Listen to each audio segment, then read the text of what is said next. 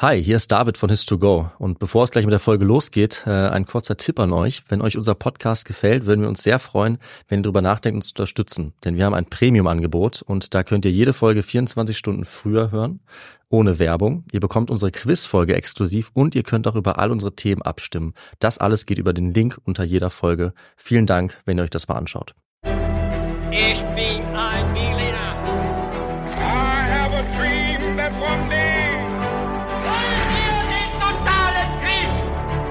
Niemand hat die Absicht, eine Mauer zu errichten.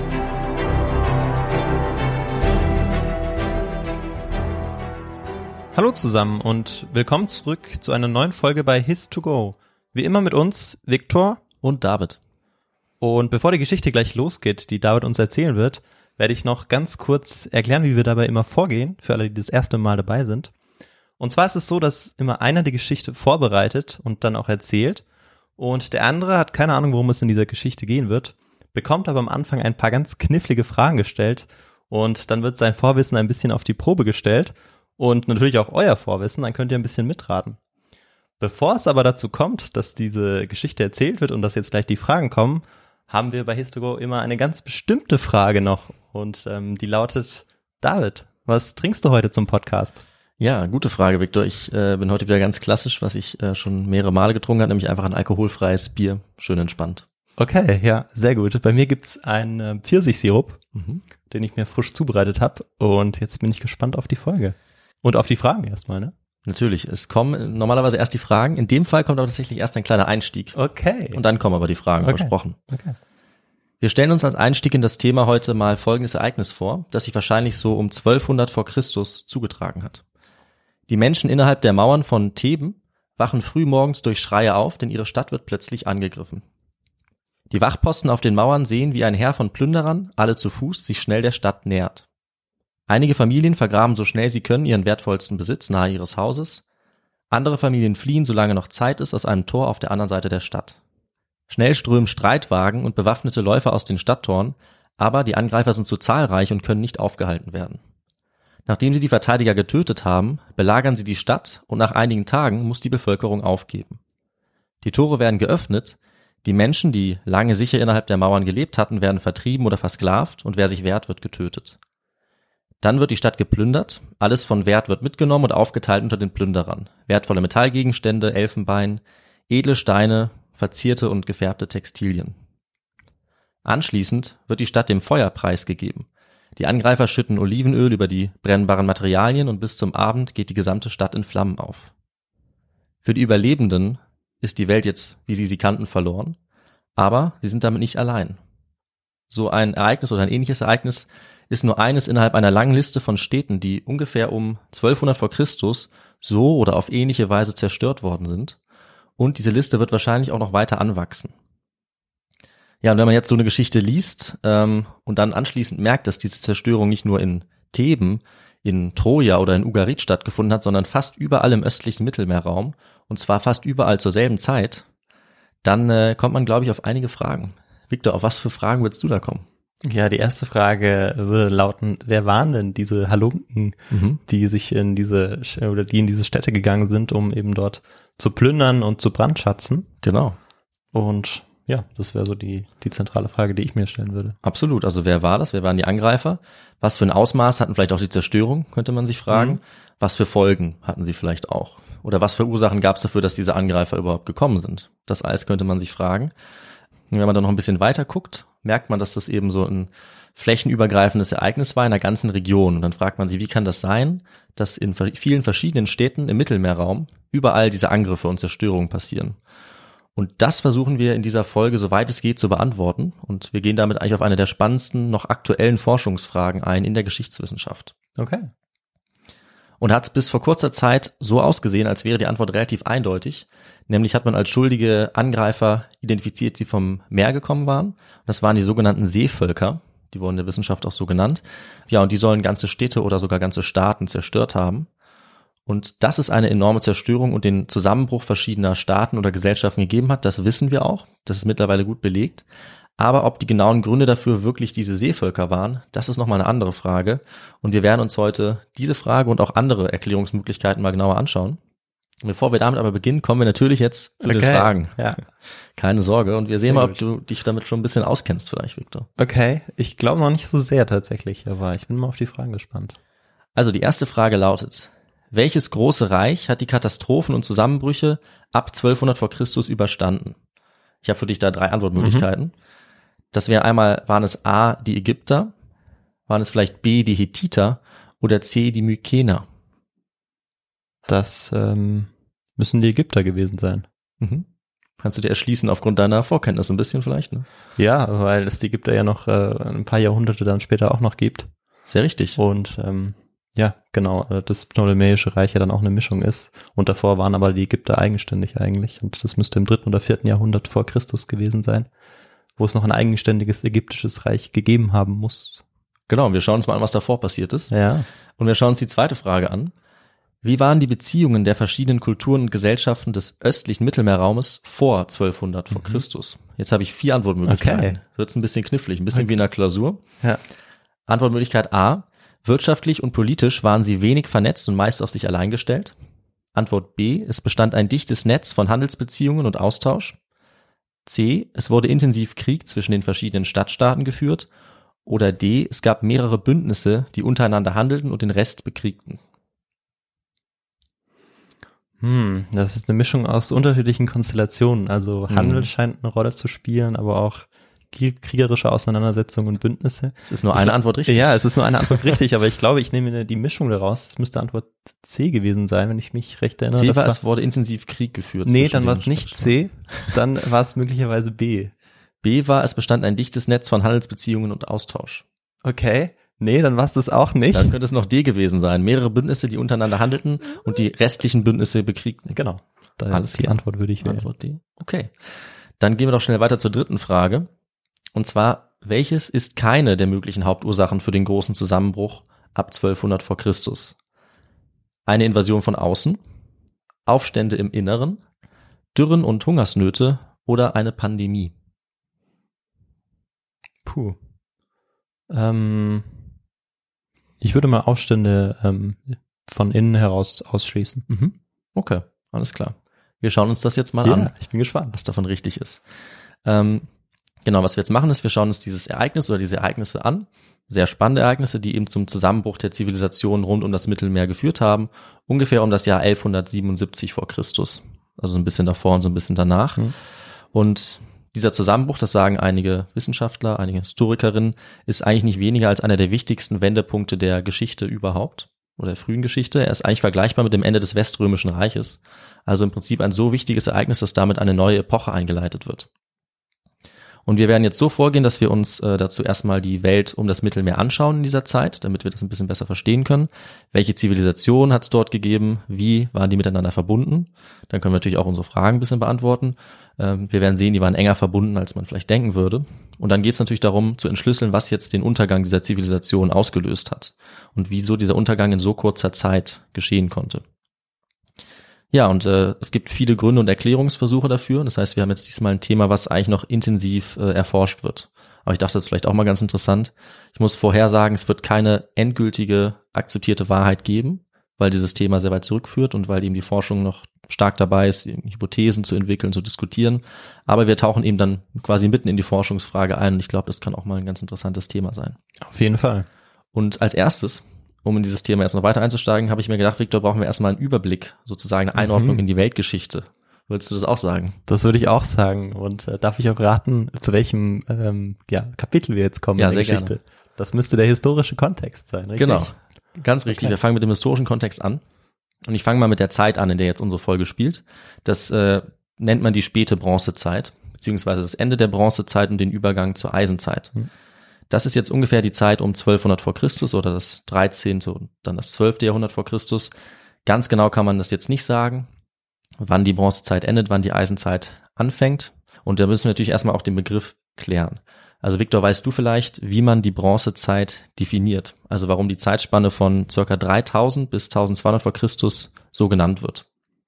Ähm, weil ähm, möglicherweise auch ein Zusammenschluss dann der Menschen, also dass sich Städte entwickeln dann auch oder Dörfer. Das ist ein gutes, ähm, Ähm, was passiert, aber woher kommt der Name, ist eher meine Frage. Ach so, Warum ja, weil äh, Bronzezeit? Bronze natürlich dann auch eine wichtige Rolle gespielt hat. mhm. Also der, der Rohstoff, genau. ähm, um eben bestimmte Werkzeuge dann auch herzustellen. Ja. Und allgemein eben Entwicklungen im mechanischen Bereich auch stattgefunden haben. Und neue Erfindungen ja, entstanden das, sind. Das kann auch gut sein, das weiß ich gar nicht. Aber auf jeden Fall liegst du richtig damit, dass die Bronze quasi das zentrale Gut war für die Leute. Ja. Also einmal zum Handel, es war auch als Währung wichtig. Man hat Mhm. Waffen draus gebaut, auch in der Kriegsführung. Man hat eben auch Werkzeuge draus gebaut. Also im Prinzip, das Leben hat sich so ein bisschen um die Bronze gedreht. Deswegen hat man die ganze, die ganze Zeit, diese 1800 Jahre danach benannt. Also Münzen gab's aber nicht. Ne? Äh, Münzen So. gab es zu der Zeit noch genau, nicht. noch Aber man hat- auszuschließen. Genau, man hat Bronze, äh, das Material an sich Ja, einfach äh, ja. als, als Währung benutzt. Und wie du schon richtig gesagt hast, haben sich in dieser Bronzezeit dann auch äh, größere Gesellschaften, Zivilisationen oder auch Kulturen rausgebildet, die eben durch diesen Handel sich dann auch vergrößern konnten und die sehr, ähm, sehr dichte Beziehungen aufgebaut haben, auch zu ihren Nachbarn. Und wichtig ist eben auch, dass man sich zu dieser Zeit dann das Know-how angeeignet hat, wie man Bronze herstellt. Das heißt, man ähm, kann es nicht einfach so ausbuddeln, sondern man muss Kupfer und Zinn haben. Und wenn man das beides dann äh, schmilzt und sozusagen vereint, dann entsteht erst die Bronze als Legierung aus diesen zwei Materialien. Ja, und das konnte man eben leicht transportieren. Man konnte, wie gesagt, damit zahlen. Man konnte auch Schwerter daraus herstellen. Und das hat dazu geführt, dass äh, die Leute die Bronze ähm, kontrolliert haben, die haben gehandelt haben, auch großen Reichtum anhäufen, den sogar weiter vererben konnte. Dadurch ist eben auch eine Oberschicht zu dieser Zeit entstanden. Und das sind so die Sachen, die diese Bronzezeit äh, charakterisieren. Ja, und um das jetzt noch ein bisschen besser einordnen zu können, müssen wir auch wissen, dass die Bronzezeit eine von drei Zeiten oder Perioden der sogenannten Urgeschichte des Menschen ist. Sie kommt nämlich nach der Steinzeit, die wir, denke ich, alle kennen, Mhm. und sie kommt vor der Eisenzeit. Mhm. Und ich denke, jetzt kann man sich auch schon denken, die anderen beiden Namen kommen eben auch immer von dem Material, was damals am wichtigsten war. Also in der Steinzeit eben der Stein, aus dem Werkzeuge und Waffen gefertigt wurden, und die Bronze wurde dann in der Eisenzeit vom Eisen abge abgelöst als wichtigstes Material. Ja, nachdem wir das jetzt geklärt haben, würde ich sagen, wir schauen uns mal das Wo noch ein bisschen genauer an, nachdem wir das Wann geklärt haben. Also wir gucken uns an, wie es im östlichen Mittelmeerraum um 1200 vor Christus so ausgesehen hat. Okay, ja. Ja, da waren wir bisher noch nicht.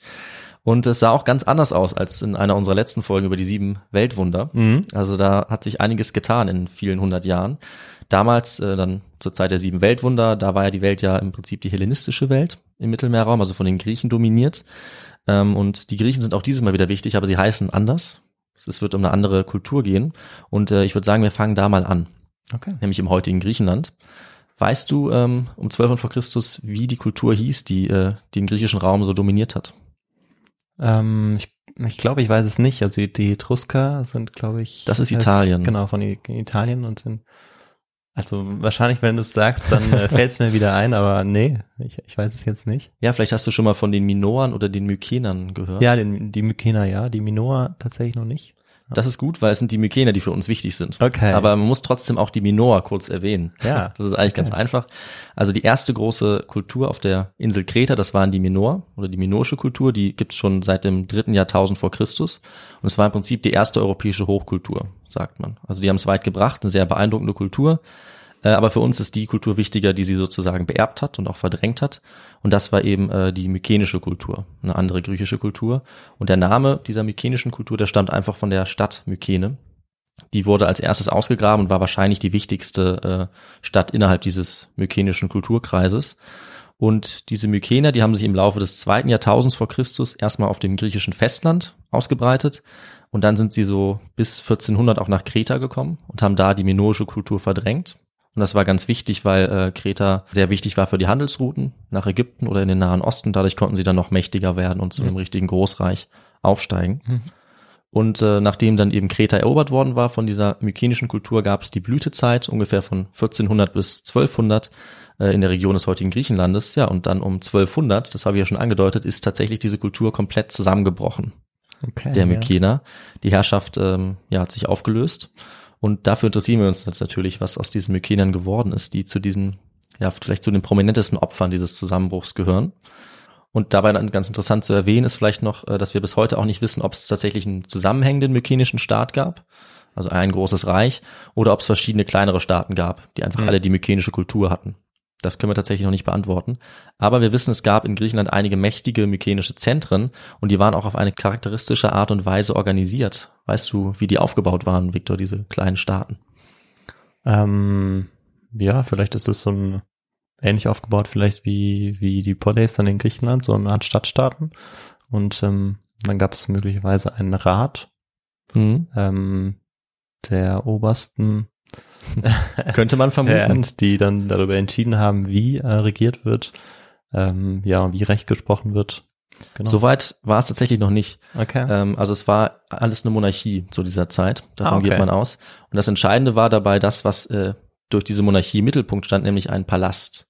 Okay. Also diese kleinen Staaten waren so aufgebaut als Palastzentren. Man spricht auch von einer Palastkultur. Also tatsächlich doch auch anders, als man es dann später in der klassischen Antike sieht. okay, ja. Ähm, dabei war eben der Palast der Mittelpunkt so eines kleinen Mhm. Staates und dort wurde der ganze Handel abgewickelt. Das war das wirtschaftliche Zentrum, das Verwaltungszentrum. Es hatte auch schon eine eigene Schrift.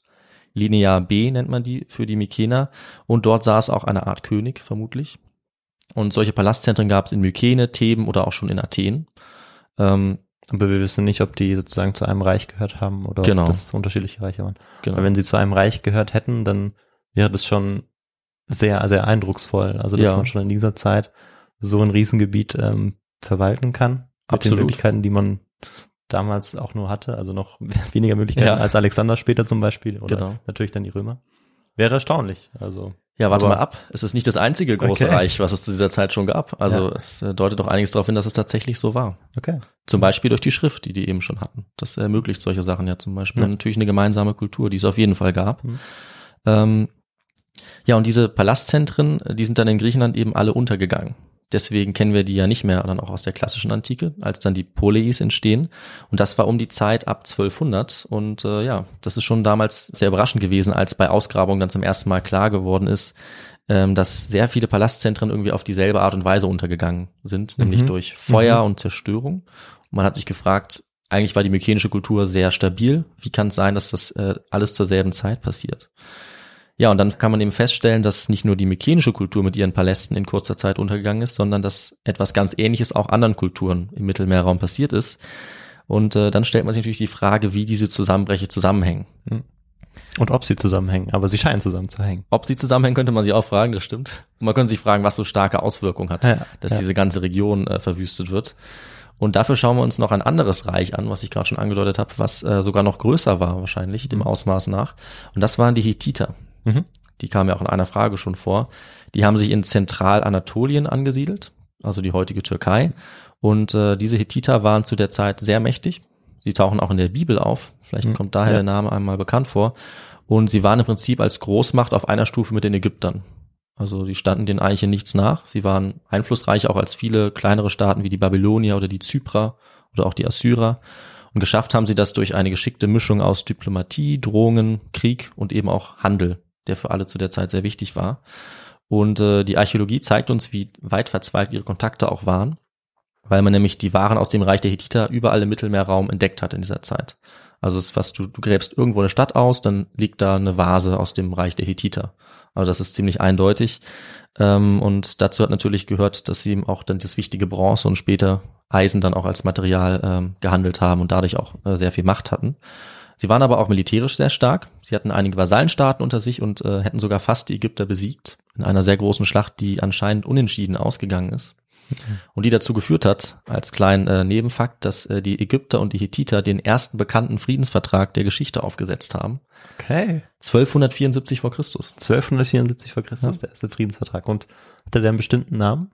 Äh, ja, das ist eine gute Frage, aber soweit ich weiß, nennt man den einfach äh, ägyptisch-hethitischen Friedensvertrag. Okay. Der ist jetzt nicht nach dem Ort benannt. Äh, Ja. Aber damit man einfach noch einen Namen damit Ja. mit diesem ersten Friedensvertrag assoziieren Ja, kann. genau, kann man, der hat eine eigene Wikipedia-Seite. Kann man, Okay. kann man nachgucken.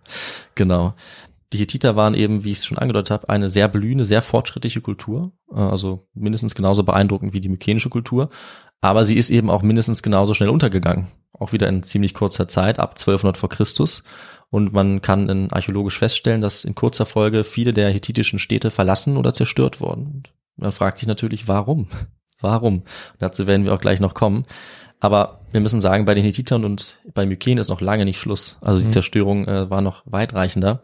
Und wir gehen als nächstes nach Ägypten. Auch Ägypten wurde von mehreren Katastrophen heimgesucht zu dieser Zeit. Und davon berichten uns äh, Inschriften des Pharao Ramses III. unter Mhm. anderem. Dazu muss man kurz sagen, äh, über Ägypten haben wir ja in der Folge zu Hatschepsut schon gesprochen. Und die Zeit Hatschepsuts liegt auch nicht allzu lang zurück. Ungefähr 250 Jahre vor diesen Ereignissen jetzt, deswegen gehe ich mal nicht genauer auf Ägypten ein, das kann man sich in der Folge nochmal anhören. Man kann nur sagen, jetzt am Ende des 13. Jahrhunderts stand Ägypten eigentlich relativ gut da, bis es dann äh, zu mehreren Kriegen kam und auch zu Angriffen von See. Und das ist das Entscheidende für unsere Geschichte. Denn in diesem Bericht von Ramses III. steht, dass er sich 1177 vor Christus gegen sehr starke Angreifer wehren musste, die äh, mit ihren Schiffen vom Meer gekommen sind und die in das Nildelta hineingefahren sind. Mhm. Und da haben sie sich mehrere Schlachten auf Wasser und zu Land äh, geliefert. Dazu kommt, dass es 1207 vor Christus, also 30 Jahre vorher, schon mal einen vergleichbaren Angriff gegeben hatte. Und äh, wer diese Angreifer waren, das wurde eigentlich seither diskutiert. Also seit diese Inschriften entdeckt wurden. Und es ist bis heute nicht ganz klar. Mhm. Klar ist allerdings, ähm, wo sie herkamen und wie sie dann seitdem auch genannt wurden. Nämlich werden sie bei den Ägyptern einfach als Piraten oder Seeräuber bezeichnet. Vor allem aber als äh, Menschen, die vom Meer kamen. Das ist so ein bisschen Okay. der Begriff. Und ein französischer Wissenschaftler hat es dann als Seevölker, Okay. also Peuple de la Mer, glaube ich, ähm, ja, übersetzt. Gut, ja. Und das ist bei uns dann in der Wissenschaft als Seevölker eingegangen. Das heißt, wir wissen zwar nicht, wer diese Seevölker waren, aber wir wissen, dass sie Seevölker waren. Und mit diesem Antike Wikinger sozusagen. könnte man sich ganz gut vorstellen. Das ist so ein bisschen wieder diese Beschreibungssache. Ja. Also wir wissen nicht genau, wer sie waren, aber sie zeichnet aus, sie kamen vom Meer Mhm. und sie haben angegriffen. Genau, ja. Das passt und ganz gut. genau, und das war offensichtlich eine sehr große äh, Katastrophe. Also Ägypten hat knapp gewonnen und Ramses hat sich eben selber als großen Sieger dargestellt, sich auf seine eigene Leistung konzentriert, dass er das geschafft hat, aber es wirkt doch so, als äh, wäre dieser Sieg nur sehr knapp gewesen und er hat auch einige Folgen gehabt. Also er hat Ägypten entscheidend geschwächt. Und Ägypten ist zwar nicht untergegangen, das heißt, äh, dass du die eine Frage richtig beantwortet hast, Okay, ja. aber ähm, es ging danach so langsam bergab mit Ägypten. Hm. Also die haben sich nicht mehr so wirklich gut davon erholt, äh, aber immerhin konnten sie sich halten im Gegensatz zu den Hittitern und den äh, Mykenern. Ja, und so leben, soweit ich weiß, noch 800 Jahre lang. Also Genau, ja. Das stimmt, aber sie wurden zum Beispiel aus den Gebieten äh, langsam verdrängt, die sie vorher Ja, eigentlich okay, fast bis zur ja. heutigen Türkei hatten. okay, ja. Also es gab ja. dann schon äh, Machteinbuße und Mhm. Naja, wenn die eine Macht verliert, dann gewinnt natürlich die wieder die andere. Ja. Also das ging dann ein bisschen zu Ungunsten von Ägypten weiter. Und ähm, ja, genauso war es nicht nur dort, sondern auch an vielen kleineren Städten, die zu verschiedenen Reichen gehört haben, auch im Inneren Richtung Mesopotamien. Auch da wurden die äh, größeren Reiche zu dieser Zeit geschwächt. Und ja, ich würde sagen, wir schauen uns jetzt mal an, wer oder was dafür verantwortlich war, nachdem wir so Ja. ein bisschen von diesen Zerstörungen und Katastrophen gehört haben. Du hast uns schon ein bisschen auf die Folter gespannt. Genau. Ja, ja. Würde ich sagen, wir schauen uns jetzt, wir schauen uns jetzt die Faktoren und Ursachen an, die Mhm. äh, heute in der Forschung diskutiert werden. Und als erste mögliche Ursachen schauen wir uns Erdbeben an. Das ist Okay. ganz interessant. Da bist du vielleicht nicht drauf gekommen. Nee. Äh, aber auf die Idee kommt man natürlich ziemlich schnell, wenn man so eine spätbronzezeitliche Stadt ausgräbt und die sich genauer ansieht, warum die untergegangen ist.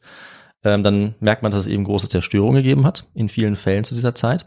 Und dann hat man im Prinzip zwei Optionen. Entweder es war ein Krieg oder es war ein Erdbeben. Das sind so die zwei gängigsten Wege, wie so eine Stadt dann zerstört wurde. Und da muss man dann genauer hinschauen. Und dann können Archäologinnen und Archäologen eigentlich ganz gut herausfinden, was für charakteristische Merkmale es gibt. Wenn sie zum Beispiel ähm, zusammengebrochene oder nachträglich ausgebesserte Wände sehen, Skelette, die äh, zertrümmert wurden durch herabfallende Teile oder umgestürzte Säulen oder Wände, auch in ungewöhnlichen Positionen, dann spricht das dafür, dass es hier ein Erdbeben gegeben hat. Das kann man sich ja dann vorstellen. Und wenn man jetzt von einem Krieg ausgehen würde, dann müsste man dafür eben ähm, ja andere Anhaltspunkte finden, wie zum Beispiel verschiedene Waffen oder Pfeilspitzen, die oft dann in den Gebäuden noch stecken, die man dann noch nachweisen kann. Ähm, und so lässt sich ganz gut feststellen, ob es jetzt ein Erdbeben war oder eine kriegerische, kriegerische Handlung. Ja. Und vor allem zu dieser Zeit ähm, kann man ja kriegerische Handlungen zum Teil vielleicht auch eher, also bei manchen Dingen äh, eher ausschließen, weil ja sowas wie Katapulte oder andere ähm, Geräte oder Waffen eher noch gar nicht entwickelt worden waren. Das heißt eben Geräte oder Waffen, die so große Schäden angerichtet hätten, gab es wahrscheinlich zu diesem Zeitpunkt gar nicht in diesem Das Umfang. ist ein guter Punkt. Äh, da habe ich gar nicht weiter drüber nachgedacht, aber das stimmt, ja. Also mit sowas hat man, glaube ich, noch keine Kriegsführung gemacht. Die Leute haben eher auf Streitwagen gekämpft und so als, Genau. als Läufer zu Fuß, äh, aber die haben keine Städte irgendwie bombardiert mit Katapulten, das stimmt, ja. Genau. Aber wenn jetzt eben in den Straßen der Stadt Skelette liegen und daneben sind vielleicht Speerspitzen oder Pfeilspitzen, dann deutet es darauf hin, dass eine Stadt äh, im Kampf zerstört Ja. wurde. Ja. Die Frage ist natürlich dann von wem. Natürlich. Das ist äh, dann wieder die Schwierigkeit. Ähm, ja, und das haben die Leute aber auf jeden Fall untersucht. Und zunächst mal haben sie herausgefunden, dass äh, sowohl in Griechenland als auch im weiteren östlichen Mittelmeerraum eine ganze Reihe von Erdbeben stattgefunden hat. Und zwar so in der Zeit zwischen 1225 und 1175 vor Christus, also so in ungefähr 50 Jahren. Und ähm, die sind alle aufeinander gefolgt und in dieser ganzen Zeit gab es immer wieder Erdbeben. Das heißt, die Leute konnten sich kaum erholen von diesem sogenannten Erdbebensturm. Also auf Englisch tatsächlich Earthquake Storm genannt. Das ist ein Phänomen, was manchmal auftritt, wenn es zu so einer seismischen Aktivität über Jahre hinweg kommt und dann entsteht tatsächlich ein Erdbeben nach dem nächsten. Das hört eine lange Zeit nicht auf, bis dann der verantwortliche Druck sozusagen wieder nachlässt. Und das kann man eben nachweisen tatsächlich durch äh, Untersuchungen, dass das tatsächlich passiert ist in dieser Region ums Mittelmeer. Und ähm, ja, das war dann wahrscheinlich in vielen Städten tatsächlich so, also in Mykene, Theben, Troja, Ugarit oder auch Zypern. Da hat es solche Erdbeben gegeben und man hat überall in diesen Städten dann Opfer von Erdbeben entdecken können. Mhm. Also wie ich es gesagt habe, Skelette von Menschen, die eindeutig durch herabfallende Trümmer getötet wurden, zerstörte Gebäude. Und das hat ganz insgesamt dann zu enormen Zerstörungen in diesem ganzen Mittelmeerraum geführt. Das wissen wir schon mal.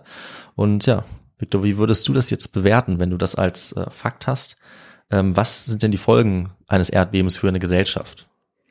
Ähm, naja, es ist erstmal natürlich schlecht für eine Gesellschaft. Das heißt, es bricht innere Klar. Unruhe aus. Ähm, wenn auch Mauern einstützen, dann ist natürlich die Stadt auch ähm, gefährdet gegen Angreifer von außen Mhm. oder gegen Plünderung. Das könnte sein, stimmt. ähm, ja, das heißt, der, der Zustand ist insgesamt ist, ist eher schlecht. Aber würdest Und- du sagen, dass er ausreicht, um so eine Gesellschaft dann ähm, zum Einsturz zu bringen? So ein bisschen die Frage. Hm, das würde ich jetzt nicht sagen, weil man kann das ja wieder aufbauen, Mhm. ähm, wenn das jetzt nicht irgendwie jedes Jahr passiert. Und ich denke, davon gehe ich jetzt nicht aus. Naja, vielleicht schon, aber hoffentlich nicht. Ja. Ja.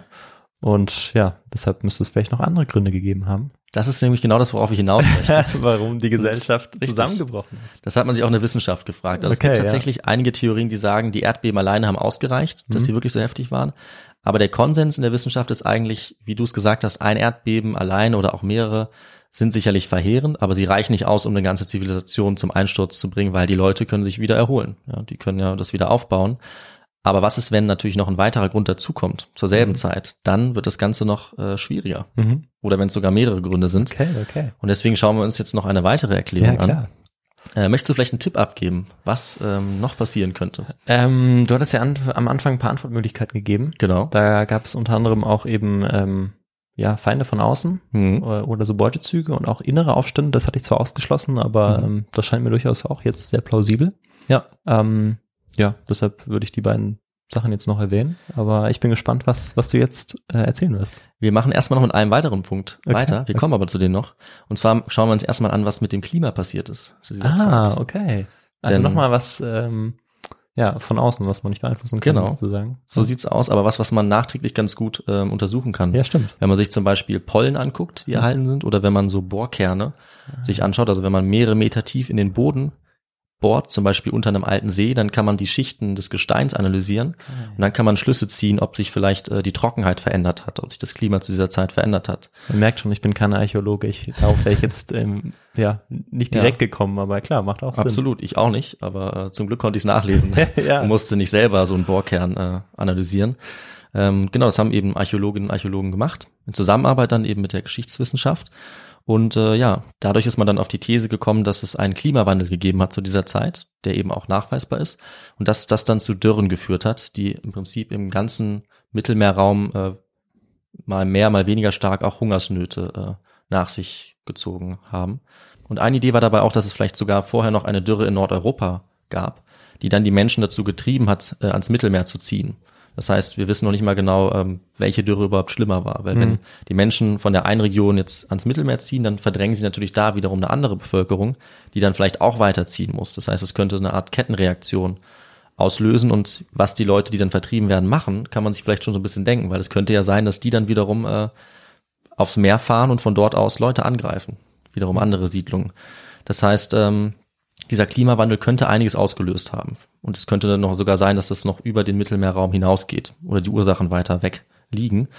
Und für die Hungersnöte, die dadurch ausgelöst werden könnten, gibt es mittlerweile einige starke Belege, die auch zeitlich gut passen, äh, vom Ende der Bronzezeit. Es gibt nämlich ein paar Texte, äh, die davon berichten, dass die Hethiter mehrere Hilferufe geschickt haben in dieser Zeit, unter anderem an den Pharao Ramses II. Und die haben darin geschrieben, äh, dass es uns erhalten, dass sie kein Getreide mehr hätten, um ihre Bevölkerung zu ernähren. Das heißt, wenn wir jetzt vorstellen, einige Städte wurden da vom Erdbeben betroffen und dann hatten sie auch eine schwache Nahrungsversorgung, dann ist das Problem vielleicht schon mal gleich doppelt so groß. Und dass es diese Nahrungsmittelknappheit auch gab bei den Hethitern und bei anderen, Das ist auf jeden Fall belegt. Die Frage ist nur, ob das wirklich am Klimawandel gelegen hat. Also diese Verbindung, die kann man noch nicht zu 100 Prozent belegen, äh, aber es ist natürlich wahrscheinlich und ist auf jeden Fall eine Theorie, die, äh, ja, die oft erwähnt wird. Aber es könnte genauso gut natürlich auch Krieg dazu geführt haben, dass man keine Nahrung mehr hat oder äh, Insektenplagen. Und ähm, ja, es bleibt spannend, ob man das in Zukunft vielleicht noch genauer untersuchen kann. Ähm, aber was wir jetzt trotzdem wieder festhalten müssen, ich glaube, da würdest du auch von alleine drauf kommen, deswegen frage ich diesmal nicht, ist, dass so eine Dürre oder eine Hungersnot alleine wahrscheinlich auch wiederum nicht ausreicht, ja, um ein großes Reich äh, zum Einsturz zu bringen. Würde ich auch sagen. Und historisch sieht man auch, das ist jetzt kein besonders neues Phänomen oder ein besonders einzigartiges Phänomen. Also in der Region im Mittelmeer, da gibt's oft Dürren, da gibt's oft Hungersnöte, aber das führt selten dazu, äh, dass ein ganzer Staat in sich zusammenfällt. Das heißt also, für unsere Spurensuche, sozusagen historische Spurensuche, heißt es, auch das Klima alleine kann nicht die einzige Ursache sein. Ähm, wir müssen auch hier wieder weiter von einer ja, Verkettung von Ursachen ausgehen. Und ähm, ja, was könnte noch dazukommen? Wir haben jetzt vielleicht eine starke Dürre, wir haben jetzt ein Erdbeben, das bedingt sich gegenseitig. Aber was ist, wenn jetzt noch jemand, wie du vorgeschlagen hast, von außen auch noch angreift zu dieser Zeit? Vielleicht jemand, ja, vielleicht eine Zivilisation, die selber vertrieben wurde aufgrund des Klimawandels, aufgrund der Dürren und die jetzt andere angreifen. Und Ja. sozusagen diese Missgeschicke, diese Katastrophen weitertragen. Ja, die Vorstellung ist schrecklich. Die Mauern sind gefallen Ja. im Erdbeben, man hat Hunger und dann da steht dann auch noch äh, eine Armee vor den Toren, die einen überfallen möchte. Ja, das, äh, da will man nicht unbedingt tauschen mit den Leuten um 1200 vor Christus. Nicht, vielleicht nicht die beste Zeit, um in der Zeit zurückzureisen, äh, wenn man dann da leben muss. Ja. Ähm, ja, und damit kommen wir jetzt zu der Ursache, mit der wir im Prinzip auch in die Folge eingestiegen sind. Ich hatte ja diese Beschreibung einer Stadt, die angegriffen wird. Das ist jetzt keine historische Beschreibung, aber so ungefähr könnte es ausgesehen haben. Und wir kommen jetzt im Prinzip zu diesen ominösen Seevölkern oder ganz einfach Plünderern, die anscheinend äh, viele verschiedene Städte heimgesucht haben an der Küste des Mittelmeers. Und es gibt auch einige Dokumente, die uns erhalten geblieben sind, einige Quellen, zum Beispiel für Nordsyrien, die bestätigen, dass Feinde von außen angegriffen haben. Zum Beispiel die wichtige Handelsstadt Ugarit, die wurde angegriffen. Und da wird auch geschrieben, es kamen Feinde mit Schiffen. Wer diese Feinde mit Schiffen waren, das wird leider auch in dieser Quelle nicht so genau erwähnt. Und jetzt ist im Prinzip die Frage, ob diese ominösen Seevölker die Ursache des Zusammenbruchs waren. Also ob die alle großen Staaten angegriffen haben, mehr oder weniger gleichzeitig und dass dadurch die Staaten zusammengebrochen sind oder ob diese Seevölker eher ein Symptom waren dieses Zusammenbruchs. Also dass der Zusammenbruch vielleicht vorher erfolgt ist oder gleichzeitig und dass dadurch diese Seevölker vertrieben wurden. Aber das nicht die Hauptursache war, also dass sie nicht von sich aus einfach gesagt haben, okay, wir greifen jetzt alle an. Aber wichtig ist wahrscheinlich, dass es wirklich unterschiedliche Seevölker waren, wie du, wie du schon Genau. gesagt hast, und eben nicht ein einheitliches äh, Seevolk, der, Ja. die dann unter einem König Das ist ein guter ähm, Punkt. agierten. Ja. Also das hätte ich jetzt auch als nächstes gesagt, dass der Okay, Begriff ja. der Seevölker einfach schwierig ist. Ja. Also wenn man den Namen hört, kann man sich ja schon vorstellen, Seevölker, wa- was soll das sein? Wer soll das sein? Es sind auf jeden Fall verschiedene und wir können die bis heute auch nicht genauer benennen. Und der Name suggeriert ja auch Seevölker vielleicht, dass es was Fremdes ist, was irgendwie von außen kommt. Aber auch das ist äh, vielleicht gar nicht so ganz richtig, dass die wirklich so unbekannt waren. Also was wir wirklich wissen, um das nochmal Okay. festzuhalten, ist, es gab zahlreiche Zerstörungen im östlichen Mittelmeerraum und es waren auf jeden Fall menschengemachte Zerstörungen auch dabei. Nicht nur Erdbeben, sondern wir sehen, okay, hier liegen Pfeilspitzen, hier liegen ähm, Tote, bei denen man sehen kann, dass sie durch Krieg, also dass sie gewaltsam gestorben sind. Das heißt, es ist auf jeden Fall was Außergewöhnliches geschehen zu dieser äh, späten Bronzezeit. Und ja, bis vor kurzem wurden eben meistens die geheimnisvollen Seevölker dafür eigentlich ziemlich im Alleingang verantwortlich gemacht, weil es eben diese ägyptischen Inschriften gibt, die eindeutig belegen, dass diese Seevölker 1207 und dann 1177 in Ägypten eingefallen sind. Aber die Forschung ist seitdem einen Schritt weitergekommen und es ist ein etwas komplexeres Bild entstanden. Und was wir wissen ist, einmal das Königreich Ugarit im nördlichen Syrien, das wurde zerstört, ungefähr 1190 vor Christus. Die Ausgrabungen zeigen, dass dort heftig gekämpft wurde. Asche, Brandschäden, Pfeilspitzen.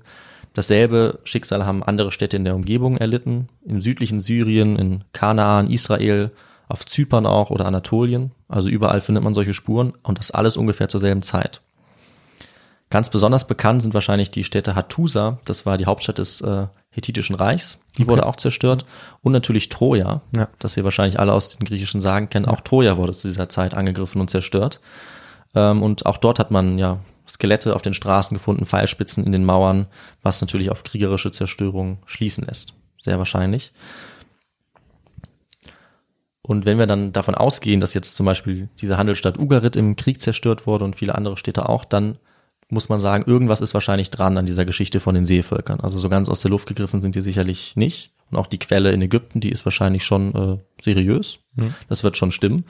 Ähm, aber die Frage ist eben, wer war jetzt diese Gruppe? Das war natürlich keine feste Gruppe, also es sind mehrere Völker und die können wir nicht so wirklich genau benennen. In den Quellen heißt es eben immer, es waren Schiffe, die angegriffen haben, es waren Menschen, die vom Meer her angegriffen haben. Ähm, aber wir wissen nicht genau, wer sie waren und wir wissen auch nicht genau, woher sie gekommen sind, obwohl es dazu ein paar Theorien gibt. Okay. Eine Annahme ist zum Beispiel, dass sie aus Südwesteuropa gekommen sind, also von ein Stückchen weiter im Westen. Das könnten zum Beispiel dann Leute von der Iberischen Halbinsel gewesen sein oder auch von Okay, Sizilien. so weit. So weit weg tatsächlich, die Okay. sich auf den Weg gemacht haben, vielleicht weil es fruchtbares Land gab oder vermutet wurde im Osten. Und äh, wir wissen, dass die Leute damals schon sehr gut äh, mit Schiffen fahren konnten, mit kleinen Schiffen, dass sie die Reise nach Osten dann angetreten haben. Aber am wahrscheinlichsten gilt, dass es tatsächlich ähm, Griechen waren, also Menschen aus dem heutigen Griechenland. Ähm, und äh, das könnten dann zum Beispiel Leute von der Ägäis gewesen sein. Und das waren dann vermutlich natürlich nicht äh, die Mykener, die in diesen Palastzentren gelebt haben, weil die wurden jetzt zerstört, vielleicht auch durch Angriffe, aber es waren dann eben zum Beispiel die anderen Griechen, die aus verschiedenen Gründen eventuell entweder ja auf Suche nach fruchtbaren Böden oder durch Dürren, durch Hungersnöte vertrieben wurden oder die vielleicht einfach Beute machen wollten und die dann ähm, entweder als einzelne Gruppe oder viel wahrscheinlicher zusammen mit anderen Gruppen gleichzeitig oder in kurzem Abstand dann verschiedene Städte überfallen haben und ganze Reiche vielleicht auch angegriffen haben. Okay, also man versucht schon aber dann auch sozusagen eine geschlossene Gruppe festzumachen, auch wenn man sagt, dass es unterschiedliche Völker gab. Ähm, glaubt man, dass es, dass sie möglicherweise aus einer Region kommen könnten? Weil ich hätte mir gedacht, Mhm. das könnten zum Beispiel auch ähm, aus jeder Gesellschaft Verstoßene sein, die sich dann zusammentun, außerhalb, also Ägypter auch, Ja. ähm, und die dann sozusagen angreifen. Genau. Ähm, Da würde dir die Forschung schon zustimmen. Also, dass es Griechen waren aus dieser Region, das ist so ein bisschen das, was man als besonders wahrscheinlich wahrnimmt. Okay. Aber das ähm, packt man sozusagen zu den anderen Möglichkeiten hinzu. Also ich würde eher davon ausgehen, nach dem, was ich gelesen habe, wir sagen, diese Leute aus der Region Griechenland, die haben angegriffen, aber gleichzeitig haben vielleicht normale Seeräuber aus dem Hittiterreich selber Okay, angegriffen und dann vielleicht Leute aus Ägypten, also ganz wie du sagst. okay. Und dieser Begriff Seevölker, der steht dann eben für alle. Und auch damals zu der Zeit war der vielleicht nicht ganz eindeutig. Ähm, und es ist ja gut möglich, dass es dann zum Beispiel Aufstände gab oder Rebellionen, auch im Inneren, denn auch das ist belegt. Okay. Und dass die gleichzeitig dann auch vielleicht zu den Seevölkern dazugezählt wurden. Ja, das heißt, dass es vielleicht verschiedene Ursachen gab, warum man jetzt ähm, seevölkerartig, sage ich mal, äh, Angriffe gestartet hat. Ja. Ja. Und ähm, was man dazu sagen muss, ist, dass diese Seevölker auch nicht ähm, vielleicht jetzt, wie man sich vorstellt, irgendwie nur Barbaren waren, die nur auf das Plündern und Töten aus waren, sondern die haben sich auch niedergelassen. Also die haben nachweislich auch gesiedelt und die sind auch nicht einfach nur als Krieger losgezogen, sondern es waren oft auch Familien, die äh, geschlossen losgefahren sind und die ein neues Zuhause gesucht haben. Das, genau, das kann ich mir gut vorstellen, ja. Und deswegen denke ich, dass die Wahrheit eher sowas ist, dass verschiedene Sachen zusammengekommen sind. Also wir haben vielleicht Seeräuber, die nur plündern, aber wir haben wiederum Familien, die von einer anderen Region losziehen. Und das alles ungefähr zur selben Zeit, weil eben so eine Verkettung von verschiedenen Umständen zusammenkommt, weil gleichzeitig Erdbeben auftreten, weil gleichzeitig Hungersnöte auftreten. Dann gehen auch äh, so viele sogenannte Seevölker eben auf die Reise und greifen dadurch natürlich dann wieder andere Regionen an. Ja. Ja, und wenn wir uns jetzt fragen, warum sich diese Leute eben neues Zuhause gesucht haben, dann schließt sich so ein bisschen der Kreis. Und ich glaube, es wird langsam dann auch klar, worauf es hinausläuft. Und ich glaube, damit können wir auch ein bisschen zu einem Fazit kommen, was man sich jetzt vielleicht auch schon denken konnte. Also wir haben jetzt so ein bisschen die wichtigsten äh, Gründe diskutiert. Ich habe auch ein paar weggelassen. Es gibt zum Beispiel noch Theorien von einem Vulkanausbruch, der auch wieder für solche Migrationsbewegungen verantwortlich sein könnte. Es können auch Änderungen in der Kriegsführung sein. Aber auf jeden Fall ist die aktuelle Forschungsmeinung, dass aufgrund dieser vielen unklaren Theorien, aufgrund der ganzen Quellen und Nachweise davon ausgegangen werden muss, dass alle diese Faktoren, über die wir geredet haben, zusammen für diesen Kollaps und für diesen Zusammenbruch äh, verantwortlich waren. Es gibt eben keine Übereinstimmung, ähm, was jetzt die Frage nach der Ursache oder den Ursachen für die Zerstörung angeht. Es gibt manche Leute, die ähm, setzen eben nur auf eine Ursache. Es gibt manche, die sagen, okay, es waren doch wirklich nur diese Seevölker oder doch nur dieses Erdbeben, aber die vorherrschende Forschungsmeinung, die ist schon, dass das alles zusammen ähm, so mächtig war und solche großen Auswirkungen hatte, dass es dadurch dann zu dieser Zerstörung kam, was ich persönlich auch nachvollziehbar finde. Ja. Und ja, zu den Schuldigen werden unter anderem, wie gesagt, gezählt äh, soziale Unruhen, auch im Innern. Also es ist nachweisbar, es gab auch Rebellion, das heißt nicht nur Angriffe von außen. Dann habe ich äh, also nicht die richtige Antwort gegeben. Nee. Ähm, wir gucken, was äh, dann fehlt. Es gab nämlich auch Naturkatastrophen natürlich, Dürren, Vulkanausbrüche, Systemzusammenbrüche oder Veränderungen in der Kriegsführung. Was ich allerdings nicht gefunden habe, war eine Pandemie zu der Okay. Zeit. Also das habe ich da reingemogelt. Ja, das konnte man wahrscheinlich, vielleicht kann man das auch so lange zurück da nicht nachweisen.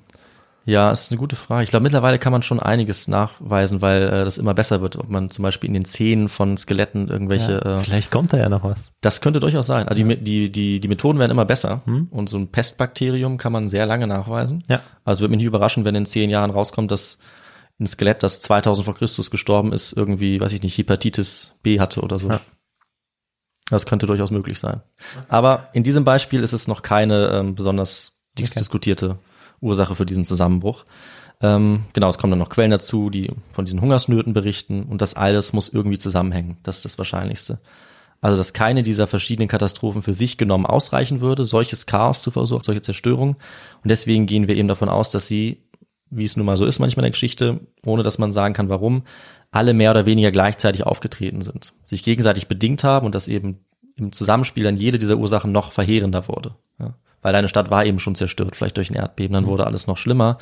Und deswegen konnte das diesen vielen Städten und Staaten dann zu Verhängnis werden. Und äh, ja, man kann dann sagen, durch den Klimawandel, durch die Dürre sind einige Menschen oder Völker weggezogen. Dann haben sie andere wieder verdrängt bei dieser Bewegung. Dann haben Erdbeben das Ganze noch verstärkt und so kam es dann zu einer Kettenreaktion. Und was den Leuten dann vielleicht auch zum Verhängnis geworden ist, oder genauer gesagt den Staaten, ist diese erstaunlich gute Vernetzung der verschiedenen Völker, die ich schon ein bisschen angedeutet habe. Also die Handelsbeziehungen waren einfach ähm, erstaunlich weit entwickelt zu dieser Zeit, das auch die richtige Antwort ist.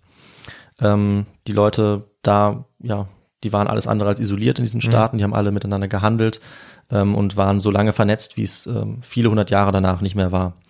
Das hat eben auch dazu geführt, dass sie von diesem Handel stark abhängig waren. Und wenn jetzt durch diese Bewegung, zum Beispiel durch diese Angriffe der Seevölker, die Handelsrouten unterbrochen werden, der Handel nicht mehr so gut läuft, dann ähm, war das für viele auch die Existenzgrundlage, die dadurch zerstört wurde. Und deswegen wurden vielleicht auch Städte verlassen.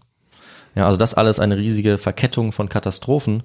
Und ja, es sieht ganz so aus, als wären äh, dadurch sowohl die Mykener, vorher die Minoer vielleicht auch schon, dann die Hethiter, die Assyrer, die Kassiten, die Zyprer, die Mitanni, die Kanaiter und sogar die Ägypter, äh, als wären die alle diesen äh, Entwicklungen zum Opfer gefallen. Ja. Also eine Dürre oder ein Erdbeben hätten sie vielleicht überstanden, aber wenn dann auch noch ein Angriff äh, dazu gekommen ist oder eine Hungersnot, dann muss sie das so sehr geschwächt haben, dass sie ähm, zusammengebrochen sind und sich nicht mehr erholen konnten. Ja, und somit, was wir jetzt festhalten können, was ist das Ergebnis äh, dieses riesigen Zusammenbruchs am Ende der Bronzezeit? Ähm, ja, der Mittelmeerraum und der alte Orient oder der Nahe Osten war im Prinzip nicht mehr wiederzuerkennen für die Leute zu dieser Zeit. Also es sah völlig anders aus als noch vor 1200. Innerhalb weniger Jahrzehnte äh, hat sich das alles geändert. Die mächtigen Königreiche oder sogar Imperien, könnte man vielleicht fast sagen, ähm, sind untergegangen in dieser späten Bronzezeit. Dann kam eben die frühe Eisenzeit und sie wurden abgelöst von kleineren Stadtstaaten. Bis dann hin zu den Polis, die man aus Griechenland kennt. Die Gesellschaften wurden dann nach und nach wieder aufgebaut und es hat natürlich eine Weile gedauert, bis die Einflüsse dieser alten Kulturen verschwunden sind. Also die mykenische Kultur, sagen wir mal, ist- ist natürlich untergegangen. Diese Paläste sind alle abgebrannt, aber die Leute sind natürlich nicht einfach verschwunden. Die sind vielleicht ein bisschen umgezogen, aber die mykenische Kultur, die ist eher langsam verblasst. Und genauso ist es auch bei den Hittitern. Die sind auch nicht plötzlich verschwunden, sondern es gab Nachfolgereiche. Ja, die Kultur und auch die eigene Sprache und Schrift, die sie hatten, die wurde Genau. natürlich noch weiter gesprochen und so weiter. Äh, aber nach und nach sind sie dann in Vergessenheit geraten. Äh, besonders bei den Hittitern ist das ganz interessant. Also bis 1900 wusste man eigentlich gar nicht, ob es die wirklich gab oder wo das Reich gelegen hat. So gründlich sind die sozusagen untergegangen und wurden Ja, dann äh, ja. aufge, aufgefangen von den Nachfolgestaaten, die in dieses Vakuum rein sind. Und Ägypten hat diese Katastrophe zwar überstanden, diese Angriffe, aber war eben so stark geschwächt, dass es dann auch dort zum Niedergang kam in den, in den nächsten Jahren. Und insgesamt war jetzt eben dieses vorher sehr stark vernetzte Gebilde in diesem Raum von Städten, von Gesellschaften eigentlich vermehrt auf sich allein gestellt. Das war nicht mehr so wie zuvor. Spätestens ab der Mitte des 12. Jahrhunderts war diese starke Vernetzung aufgelöst. Ja, und damit kann man dann eben sagen, ist das Ende der Bronzezeit gekommen, weil dieses charakteristische, diese Verbindungen, die sind dann nicht mehr da. Und damit haben wir im Prinzip ein neues Zeitalter, äh, die Eisenzeit. Und ja, nach diesen Ereignissen hat sich eben die Welt, die politische, kulturelle Welt der Menschen radikal verändert. Und ähm, was danach passiert, würde ich sagen, oder davor, das äh, schauen wir uns in einer anderen Folge nochmal an vielleicht. Ja. Und ähm, ja, dann ziehen wir hier mal den Schlussstrich. Okay. Ja, vielen Dank, David, für die ähm, ja sehr spannende Geschichte und vor allem auch informative. Ja, und ich dachte, wir schauen mal, äh, in so eine Forschungsfrage rein. Das ist jetzt kein Thema, wo man eine endgültige Antwort hat, aber ich finde es einfach spannend, drüber nachzudenken Ja. und sich vorzustellen, was wahrscheinlich was ist, wovon viele noch nie gehört haben, dass es so ein, so ein Kollaps geben kann, dass alles zusammenbricht. Äh, Ja. Das finde ich schon sehr schwer vorstellbar, aber irgendwie faszinierend. Ja, ja, vor allem ist es ja oft auch so eine Grauzone, bevor dann die Griechen, bevor man einsteigt, auch äh, in der Schulgeschichte Genau. mit Ägypten, Griechenland. Ähm, gut, Ägypten hast du jetzt thematisiert, aber natürlich Ja. nicht in diesem Zusammenhang wird es thematisiert. Ähm, das heißt, es ist oft so, ja, man hat eigentlich keine Ahnung, was so vorher war. Und äh, du hast uns heute ein bisschen drüber aufgeklärt, das fand ich sehr spannend. Und was an dieser Stelle natürlich auch wichtig ist, ist, was du dann äh, benutzt hast für wahrscheinlich Werke, die eben die ähm, archäologischen Funde zusammengefasst Mhm. haben. Ähm, das, was es auf äh, Pergament gegeben hat oder Papyri, Inschriften. Inschriften. Ja. Genau. Ähm, ja, was ich gebraucht habe, waren natürlich so Überblickswerke, Ja. die ein bisschen die verschiedenen Stu äh, Studien zusammenfassen, weil ich kann ja nicht, also es gibt so viele verschiedene Theorien. Es war schon ein bisschen schwierig, muss ich sagen, Ja. sich da durchzukämpfen. Ähm, die einen gucken eher auf Archäologie, die anderen gucken lieber auf schriftliche Quellen. Mhm. Das ist schon kompliziert. Aber ich finde, es gibt äh, Werke, die so den Forschungsstand ganz gut zusammenfassen, auch wenn die vielleicht in fünf Jahren äh, dann schon wieder ein paar Fehler haben, weil sich das Ganze dann weiterentwickelt hat.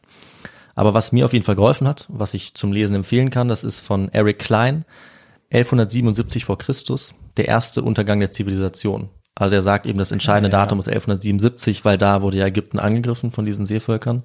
Das ist so der, der Knotenpunkt, der Punkt, an dem sich alles ändert. Dann äh, ganz spannend auch von Guy D. Middleton, Collapse and Transformation, The Late Bronze Age to Early Iron Age in the Aegean. Der redet eben auch drüber, was für Veränderungen gab es zu der Zeit. Und noch ein Aufsatz, der es zusammenfasst, ist von äh, Bernard Knapp und Sturt Manning. Die kann ich alle drei empfehlen. Die sind alle drei so überblicksmäßig und da kann man äh, sehr viel Zeit mit verbringen, diese ganzen unterschiedlichen äh, Thesen und Theorien Ja. sich anzusehen. Ja, ja, schaue ich mir sicher auch noch an, ob ich da noch ein, zwei Thesen finde, die, äh, die mir auch noch gefallen. Ja, Und ja, dann sage ich noch was dazu, wie man uns unterstützen kann. genau, würde ich doch sagen. Dann übergebe ich das Wort auf jeden Fall an dich dafür. Genau, äh, zunächst einmal wollen wir uns natürlich bedanken für die ganzen E-Mails, die wir wieder erhalten haben und auch die Spenden, denn äh, wie ihr wisst, könnt ihr uns ja auch spenden. Ähm, inzwischen äh, auch per Banküberweisung und auch per PayPal. Die Angaben findet ihr auf der Internetseite auf histogo.de. Ihr könnt uns aber auch ganz einfach unterstützen, indem ihr uns auf Instagram folgt oder Twitter ähm, oder uns auch eine ja, Bewertung abgebt bei Apple Podcasts. Das erhöht unsere Sichtbarkeit und das ähm, ist natürlich dann auch sehr gut für uns. Und ja, ihr könnt uns natürlich auch immer gerne weitere Nachrichten schicken, ähm, wie euch unser Podcast gefällt, was ihr vielleicht noch anders machen wollt oder anders machen wollen würdet an unserer Stelle. Und ich glaube, dann habe ich soweit alles gesagt. Und Ja. dann heißt's bis in zehn Tagen. Am 20. April kommt die nächste Folge. Genau. Und ja, ihr könnt schon ganz gespannt drauf sein. Und ja, dann bis dahin alles Gute, bleibt gesund und bis in zehn Tagen. Macht's gut. Ciao.